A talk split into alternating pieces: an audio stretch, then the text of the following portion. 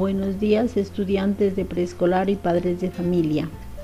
Eh, debemos dar gracias a Dios por este nuevo día que nos regala.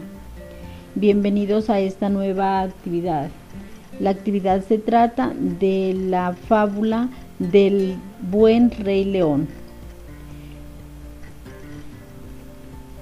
Para esto lo vamos a iniciar con la lectura.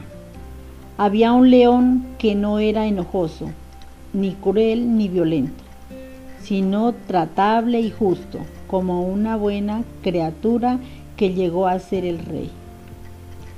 Bajo su reinado se celebró una reunión general de los animales para disculparse y recibir mutua satisfacción. El lobo dio la paz y el cordero la pantera, el camello, el tigre, al ciervo, la zorra y la liebre. La tímida liebre dijo entonces, he anhelado ardorosamente ver llegar este día, a fin de que los débiles seamos respetados con justicia por los más fuertes. Inmediatamente corrió lo mejor que pudo.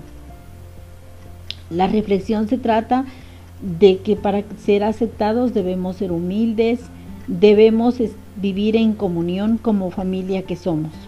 Pero también hay que ser precavido y no y no y no atenernos a lo que dice la otra persona. Gracias. Espero que estén muy bien en este día.